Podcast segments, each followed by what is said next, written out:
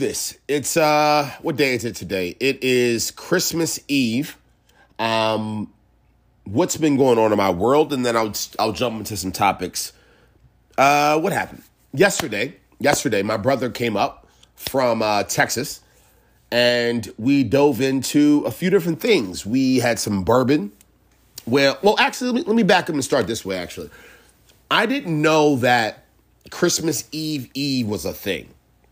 I was not aware of this. I was not aware that Christmas Eve Eve was um, a big moment. And I and I guess it makes sense looking at the context and and analyzing the context, right? You know, people typically get off work early on uh, that day. So let's say in this situation, as you guys know, uh, Christmas is falling on a Saturday. So a lot of people are getting off that Thursday at 2, 3, 4 p.m. pretty early.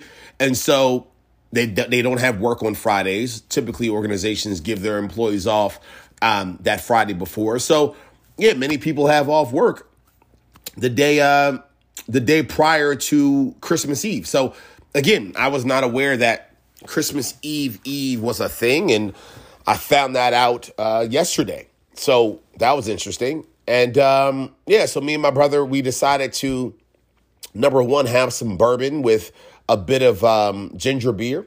So pretty much what you do is you grab about three ice cubes. Yeah, three. I, I, I think I put like two, and I realized it was a little a little too warm for my liking, so I put three in there. Um, grabbed some really good bourbon that he decided to bring up. Put a little splash of ginger beer in that bitch, and uh, was drinking drinking it straight, like on some, you know, 30 year old, 31 year old, hair on my chest, you know, big boy shit. And it was really interesting. So I had about three of those fuckers, and I'll tell you what happened. Um, I went from completely being sober to feeling really great.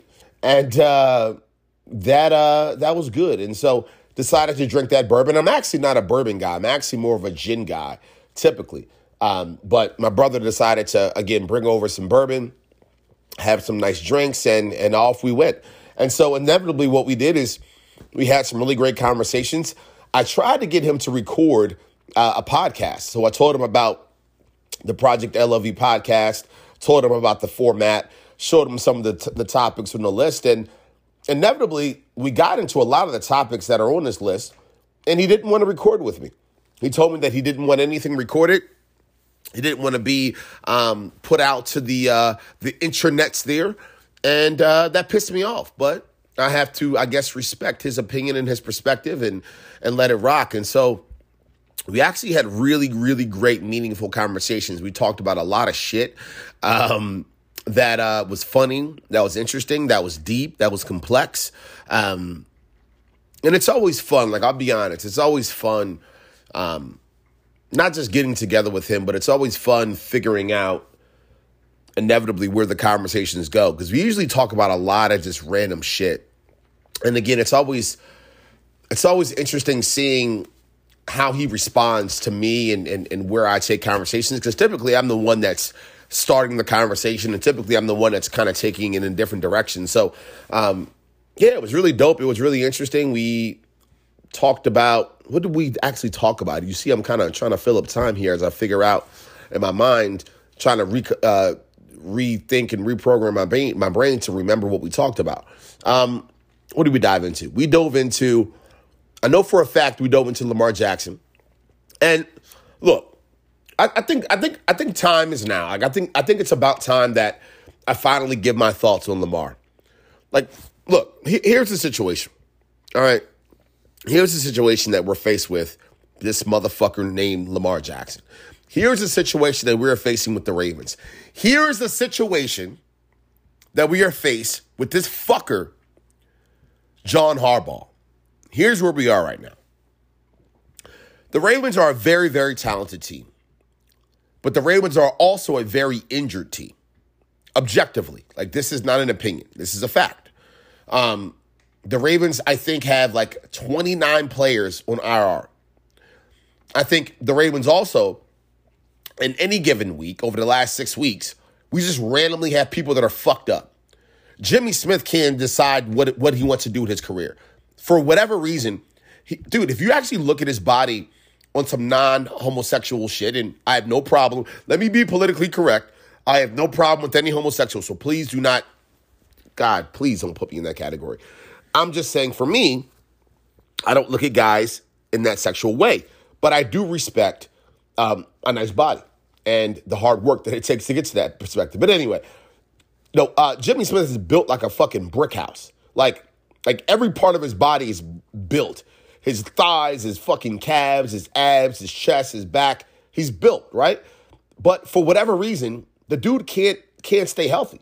He literally gets hurt every single year since he's been in the league. I think he's had one. Yeah, I think. Let me look it up really quick. I think Jimmy Smith has had one season where he was not injured. Let me look this up here because he's so talented. Like, like, and now he's put on the COVID nineteen list. Great, right? But he's so talented. Let me see. Let me see about you, Jimmy. Let me see. How many seasons have you had? So he said 10 seasons. Oh, no, I lied. Jimmy's had two seasons. So eight seasons, he's never had a full season.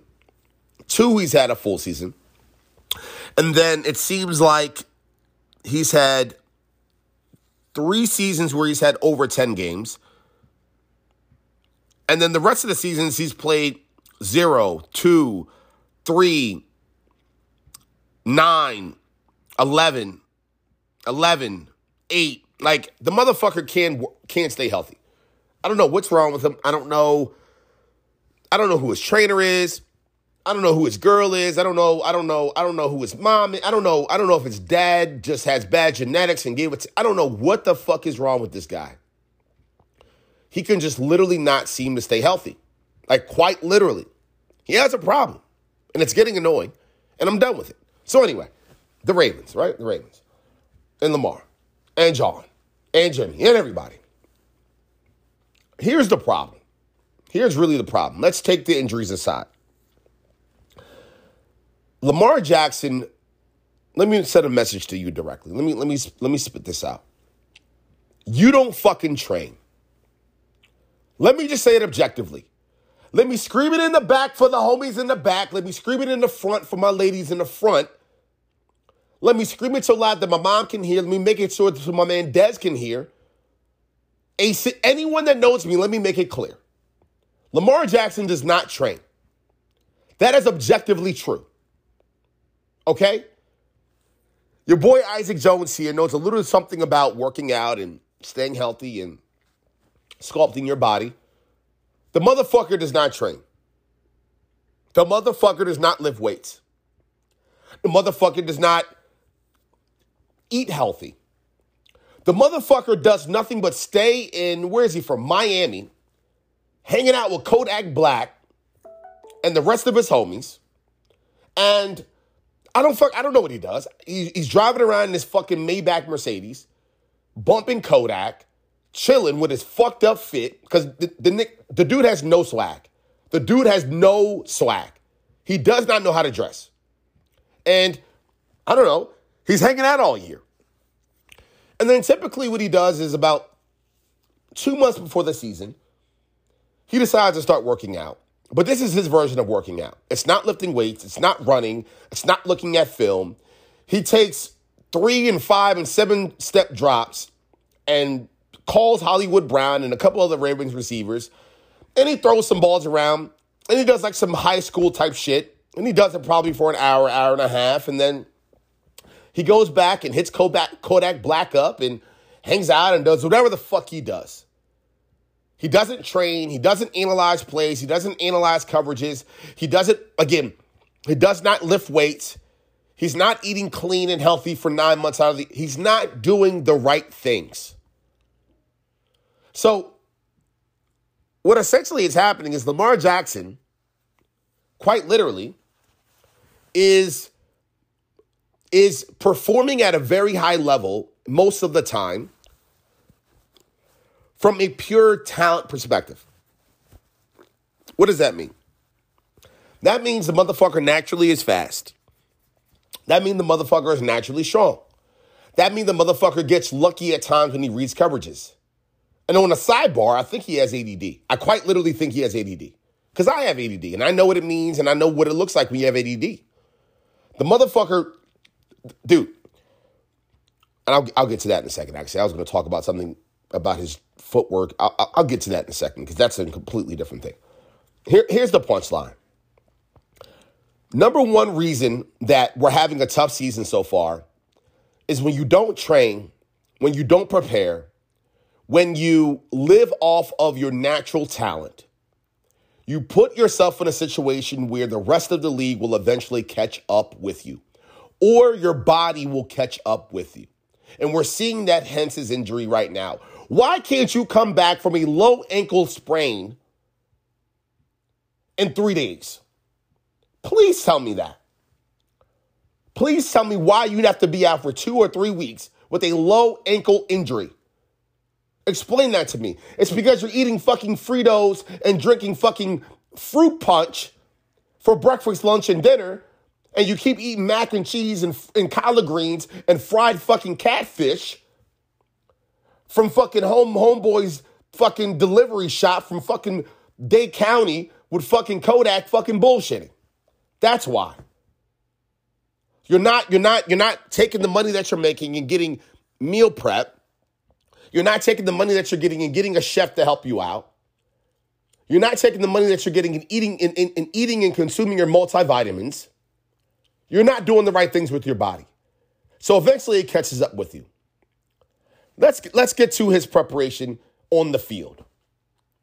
You don't read coverages. And you have ADD.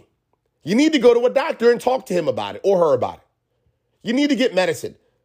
You need to do whatever Chris Davis did before they took it away from him with his Adderall and his ADD, whatever the fuck medicine he was taking. Because Chris Davis was doing amazing with the Orioles, right? Before they took that medicine away. You need to do something.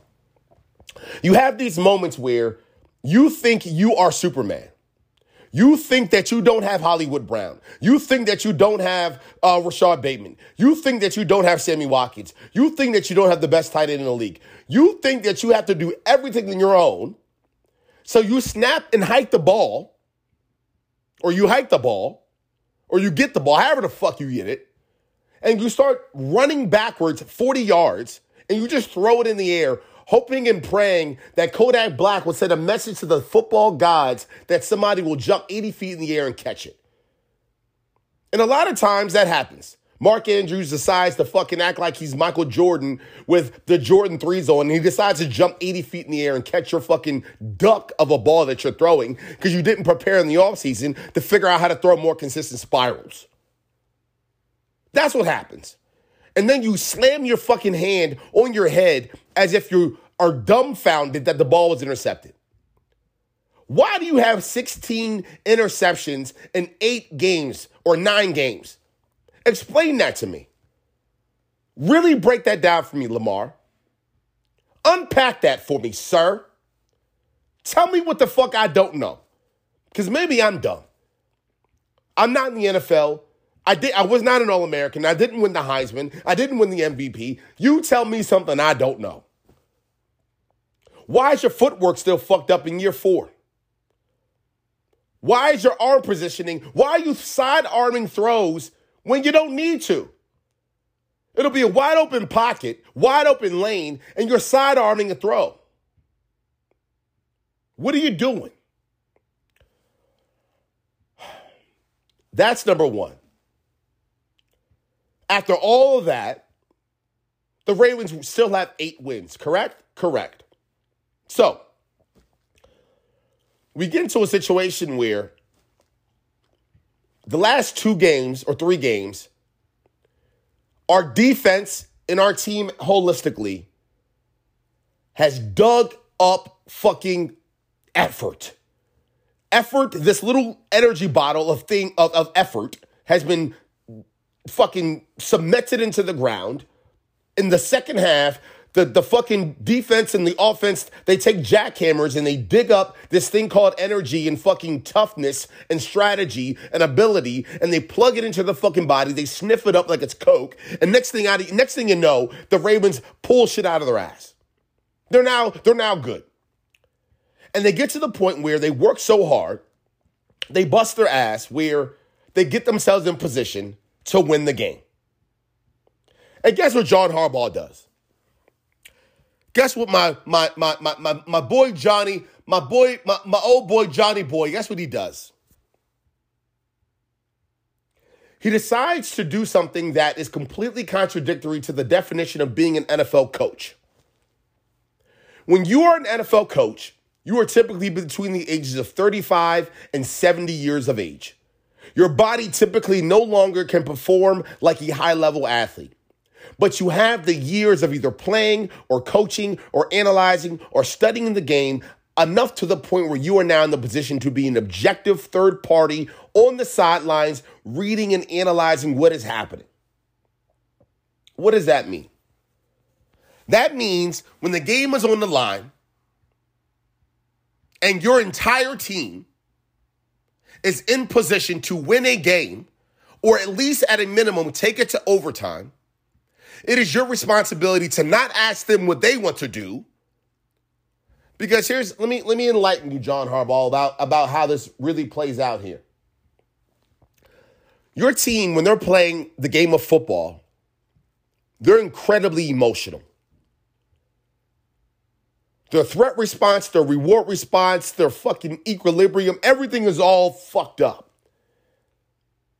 They're smashing the 300 pound players. They're smashing the 245 pound players that are running four flats. They're, they're, they're, they're trying to think about, okay, do I run this route? Do I throw this ball? Do I dive for this ball? Their fucking knees hurt. Their ankles hurt. They're thinking about their wife that's probably getting smashed by their, their fucking cousin.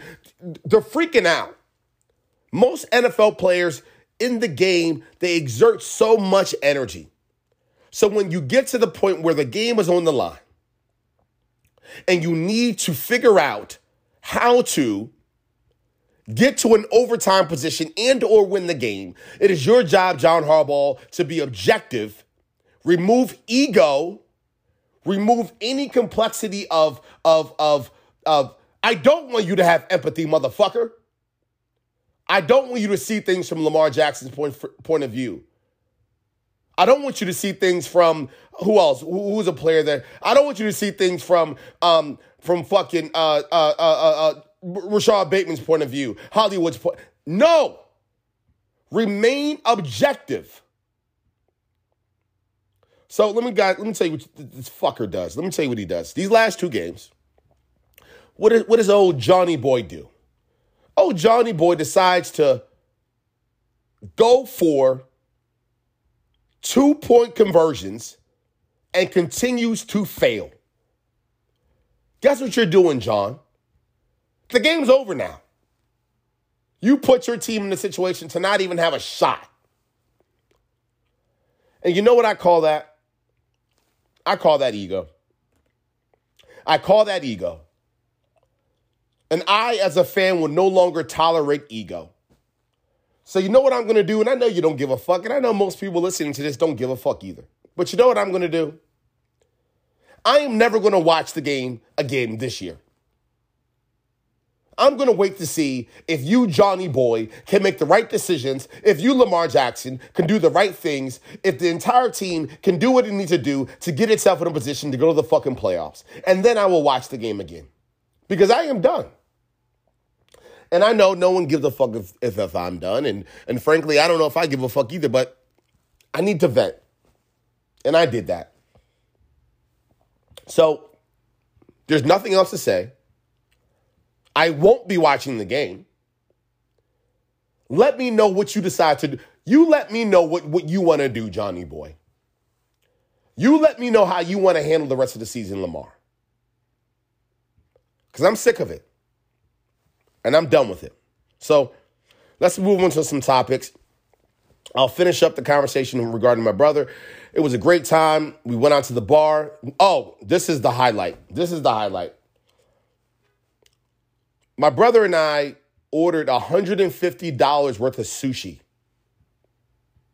And guess what we did? We ate over 80 pieces of sushi. I think I had fucking sushi rolls whole coming out of my ass this morning. And I don't want to be disgusting, but I have to be honest. I ate so much sushi and I loved every minute of it. It was so good. Thank you, Lord, for giving me the money to be able to buy $150 worth of sushi. Thank you to my brother for accompanying me to eat $150 worth of sushi. It was fun, it was exciting, it was interesting, it was a challenge. And I loved it. And I'm thankful. So let's move on here. Um, I got some topics, and I'm just going to pick a few, and we're just going to run with it. Um, I'm gonna pick. I'm gonna pick Drake's strategic brain. Drake is definitely strategic.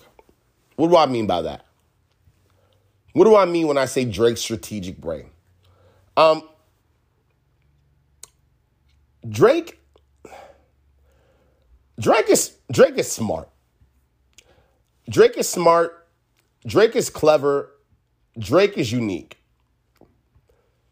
I think strategically what Drake has done when when when Drake decides to put on his little reggaeton accent, like the motherfuckers from Jamaica or some shit, when Drake decides to start talking Spanish, when Drake decides to sound like he's from Orange County, California, and like a a, a, a, a Republican, uh, a, a Republican fucking engineer from Orange County.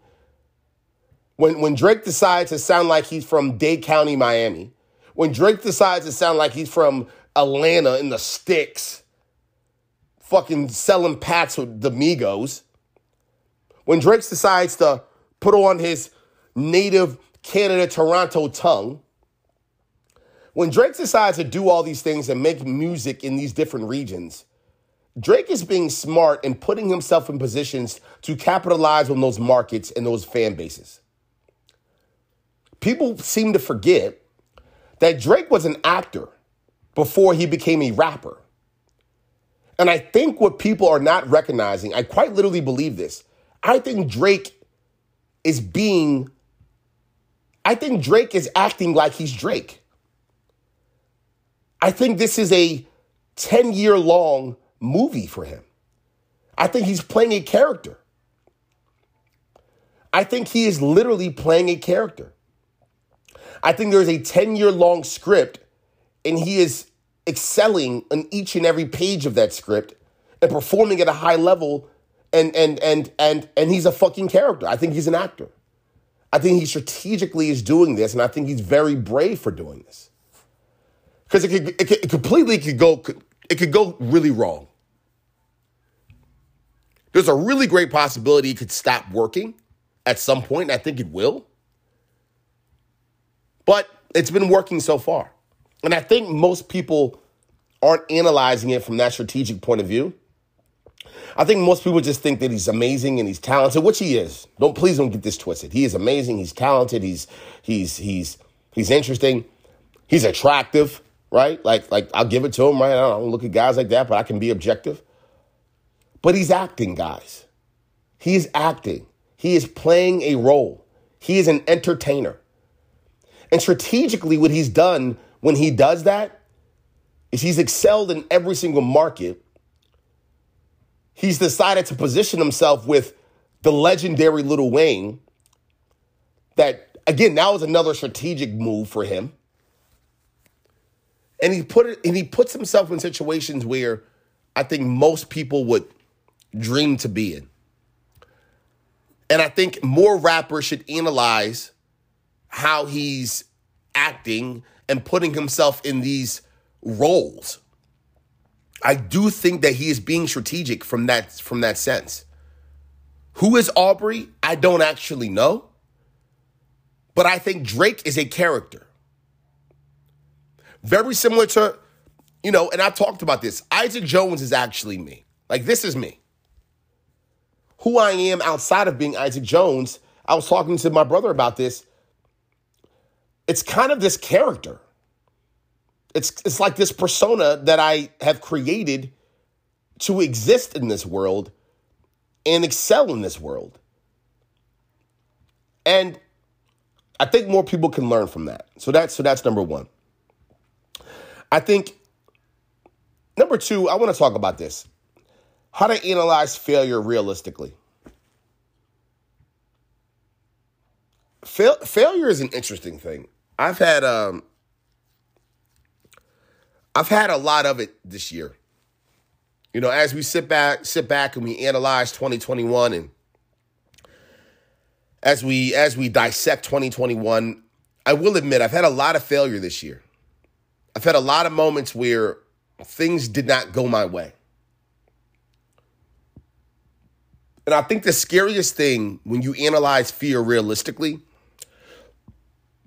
is being honest about the micro variables of the failure. And I think many people don't want to do that. I think it takes a lot of accountability. I think it takes a lot of honesty. I, t- I think it takes a lot of bravery. I think it takes a lot of energy mentally to really unpack why you fucked up.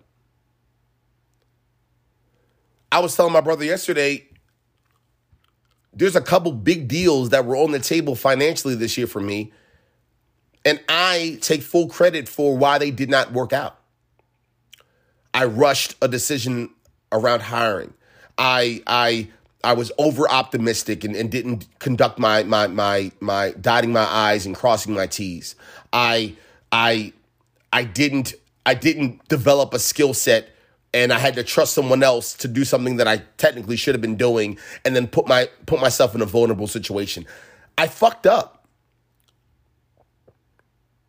And I think too many people don't analyze failures from that angle.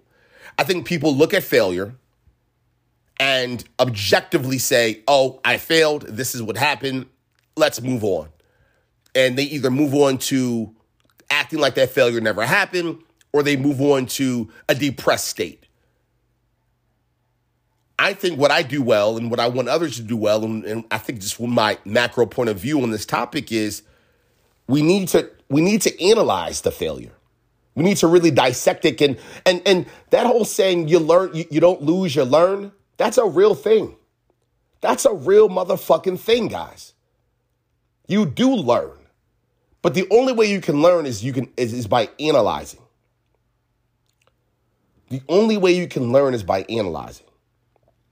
And if you can analyze it, and if you can remain objective while you analyze it, and be honest while you analyze it, and be brave while you analyze it, a lot of really, really, really good things can happen. I think, um, let me actually let me break that down because I think I'm talking a little too broadly, a little too Tony Robbins esque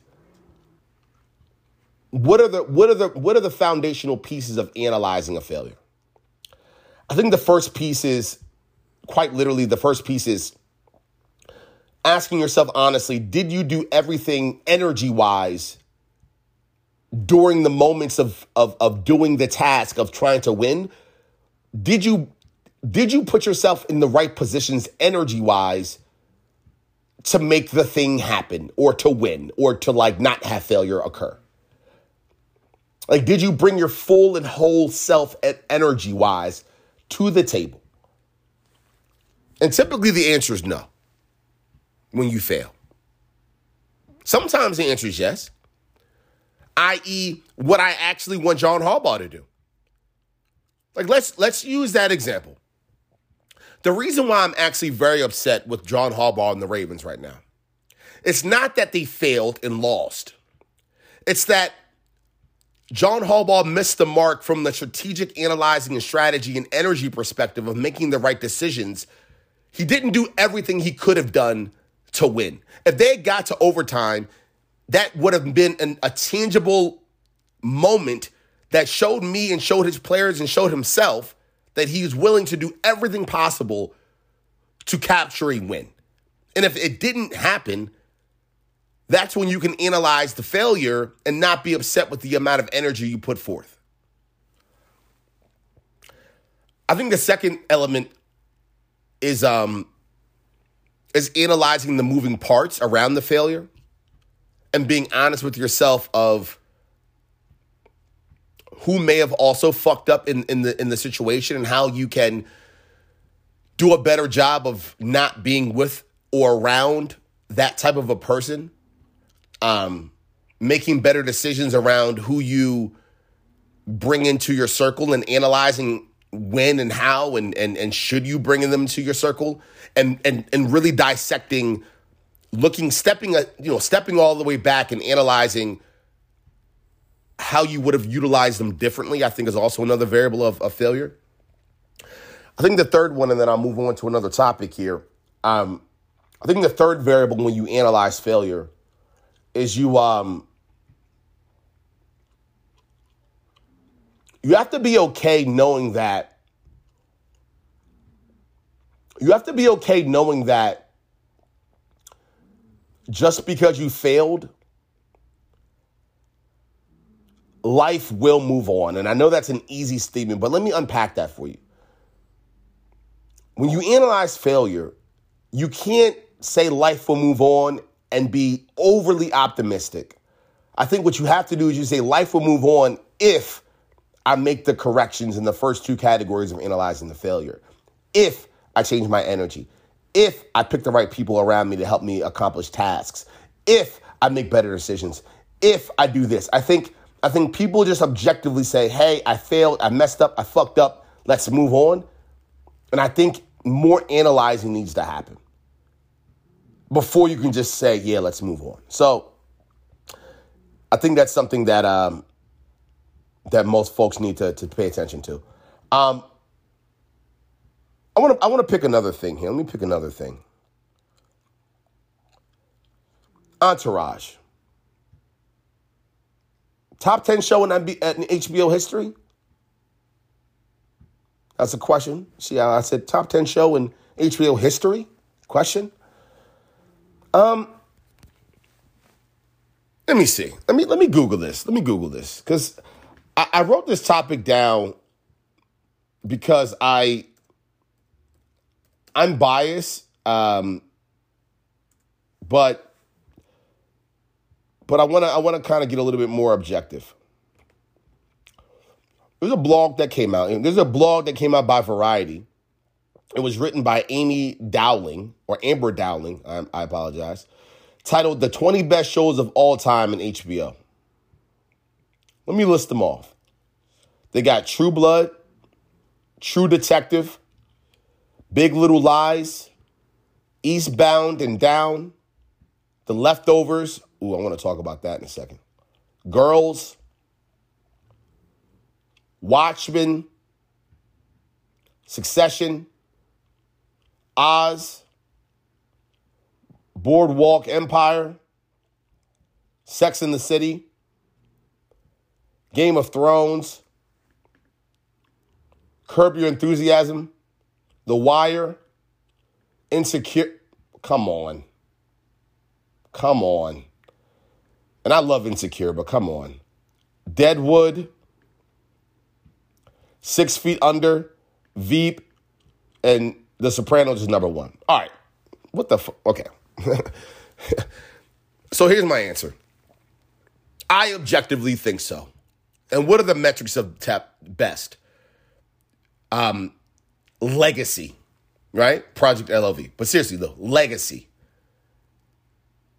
How memorable is the show? How many generations can raise their hand and say, I fucking love and I remember and can quote the show? What type of longevity does the show have? Right? Can it sit on the shelf for six years and then can you go back and watch it as you cook dinner and still get a laugh out of it? Can you quote your favorite your, your favorite scene and your favorite lines? Has the show propelled the key characters to have great careers? Let's go down the list here. Ari Gold, Turtle, Drama, um, Adrian with uh and he played Vince. I mean, they've all gone they've all gone on to do amazing things. They've all they all were propelled based off of that show. The podcast they just came out with where where they have um where they have E and uh they have E the director in drama. They have their own podcast. I think it's called Victory the Podcast. The podcast gets hundreds of thousands of downloads a month. I think they're making probably six figures now off that podcast. They're doing a lot of really dope shit. And it's because of the longevity and the long tail and the the the, the inevitable impact of the show. They did a fucking they did a fucking live podcast tour where they just talked about pod, uh, the, the the show Entourage. You name how many how many shows can you say has done that? So Entourage is a top 10 show. It's a phenomenal show. It's an impactful show. It's a it's a it's a good goddamn show. The acting was great. The con- the, the comedic points of views were great.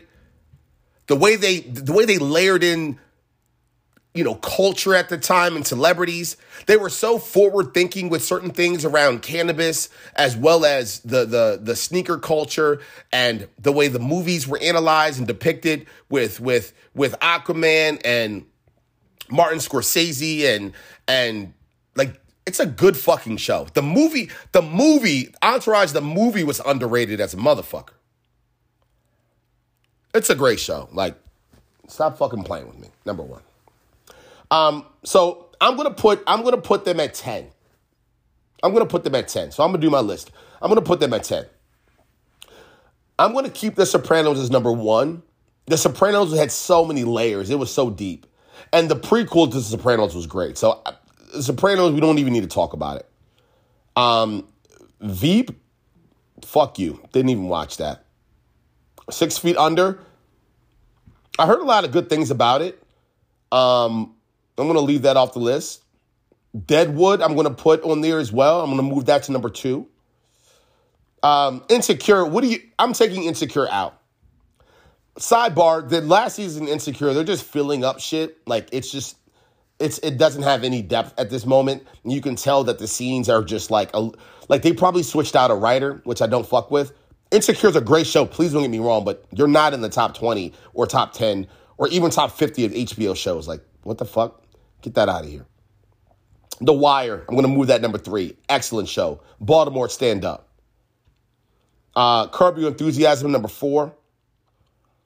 Uh, Game of Thrones, number five, 100%. Might be number two or three. Sex in the City, 100%, number six. Boardwalk Empire. Heard really good things, but I'm going to keep that out. Oz, number seven, 100%. Not even what? And Oz may be number two or three, like if I were doing the list, like again, not just ad hoc here. Silicon Valley, I'm okay with it. Like, it was a good show. I've heard great things, but uh, fuck you. Succession, I gotta, I gotta get back into Succession. My boy Dez keeps talking to me about Succession. I gotta, I gotta, I gotta start fucking with Succession again.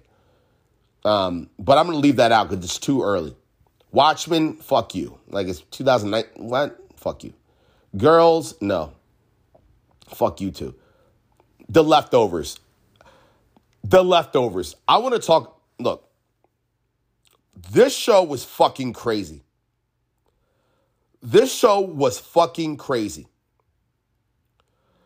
I gotta, I got, I'm gonna read you something. 2% of the world's population suddenly disappeared without an explanation. Does anyone understand how many people 2% is? I think the world has like 7.4 billion people. So 2%, I'm bad at math. It's in the millions. Let's just do that. Leftovers is a phenomenal show. The acting is spectacular. Good God. So where, where am I? Seven or eight? Like left in the complexities is so great, right? Like, you know, they, let me read something, the paragraph here. They say it was a it was a dark but nuanced take on grief, isolation, and trauma.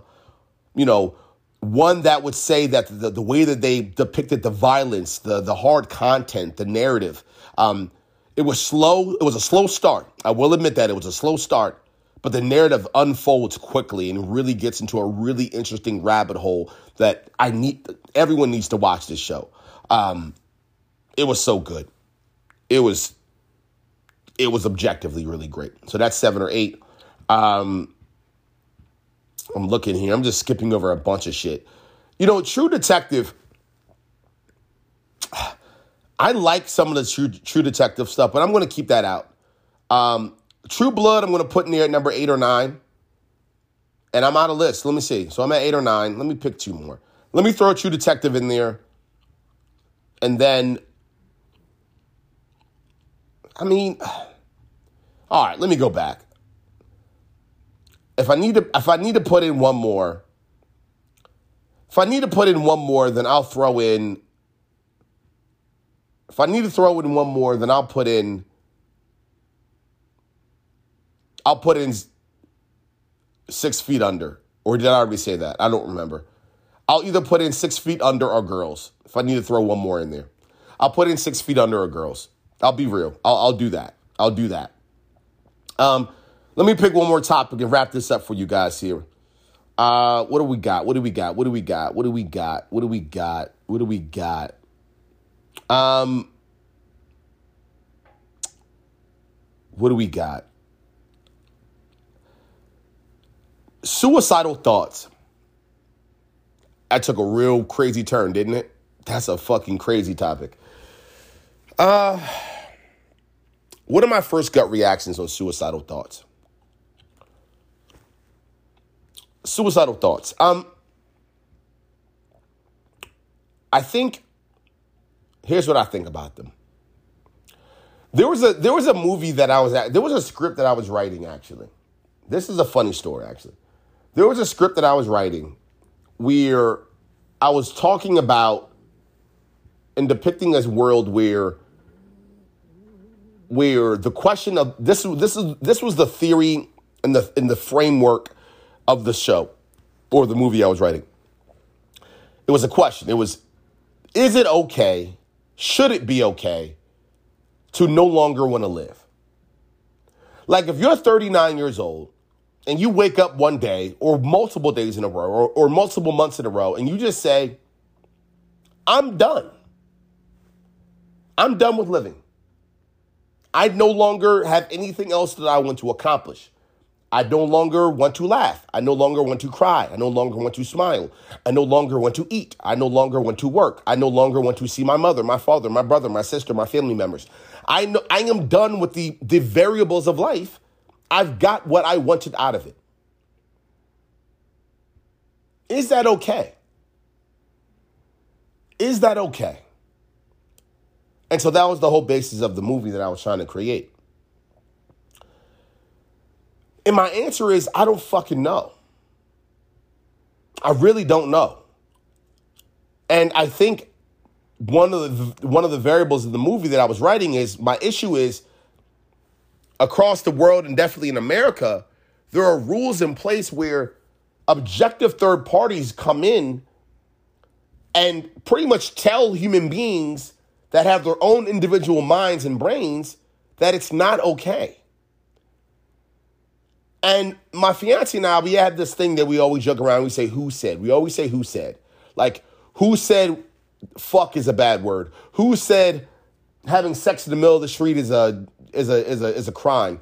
Who said a Christmas tree is actually a Christmas tree? Who said taking a shit is actually taking a shit? Who said a laptop needs to be used to like like who made up these things that we have? And so it's the same theory. Like, who said that killing yourself was a bad thing? Who said? Who said that's objectively bad?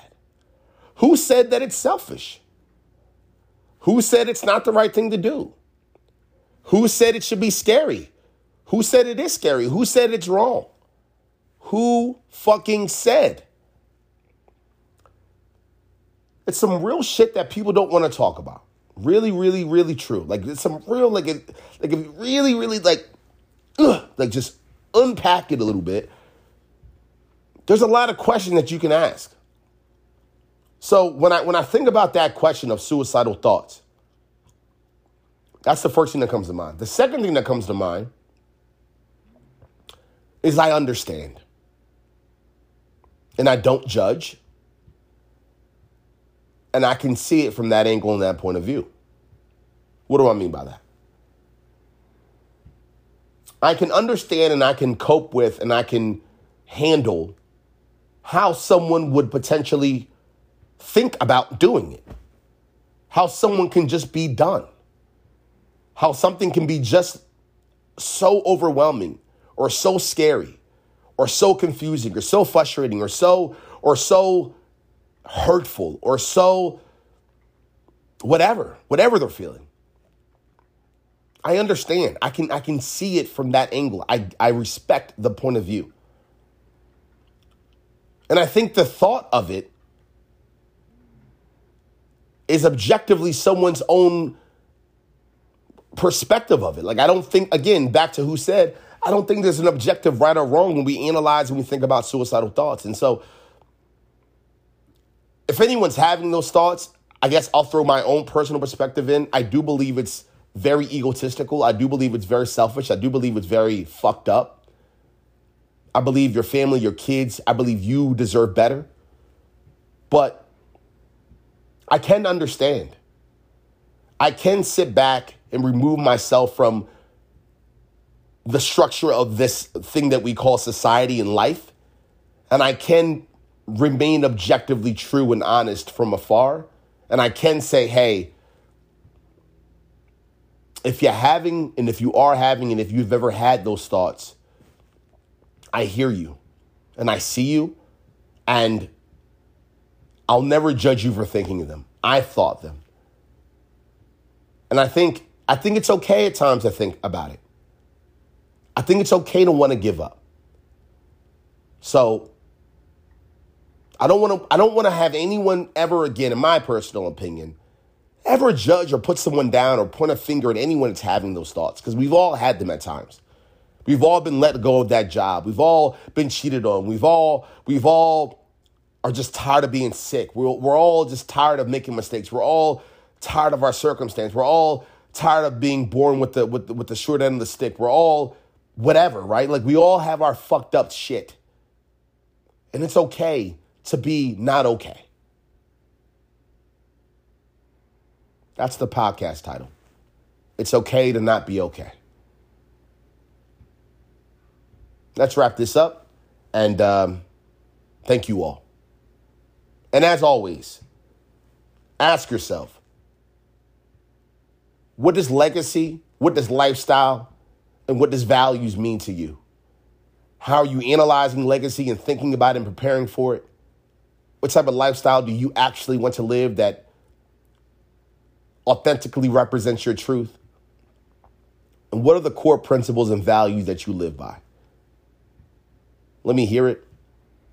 Let's talk about it.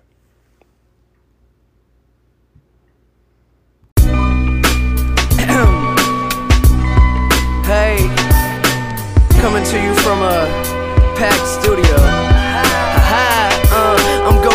After hitting this ganja. Out to dinner with the homies, private table at Nakama.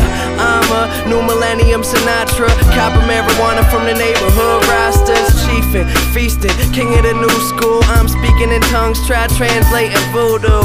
Hold up, let me start again. Undefeated shirt, Levi's in the Mr. Rogers cardigan. It's a hell of a feeling, being this fresh spit seem to sit up on my lips. Call it Blistex, peddling this medical. The presence of a general magazine centerfolds, they all up on my genitals. Got the game in the palm of my hand. It's itching, wildin' out, better talk to your man. He bitchin', cause I ain't got a lot of time for these weirdos. Talking shit all up in my earlobes. I just live life, tryin' to do it right.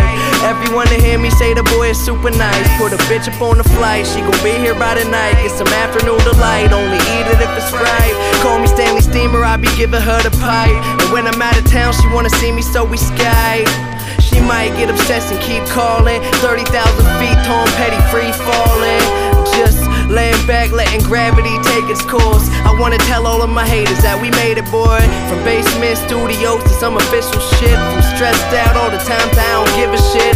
Used to dream about it, boy, now I'm living it. 412, it's the most dope syndicate. Had a normal life, but now I'm sick of it. Try and spend money just to spend it, it's ridiculous. Young and so mischievous. Bitch is, is. And then uh, Pharrell wants me to sing a hook like this.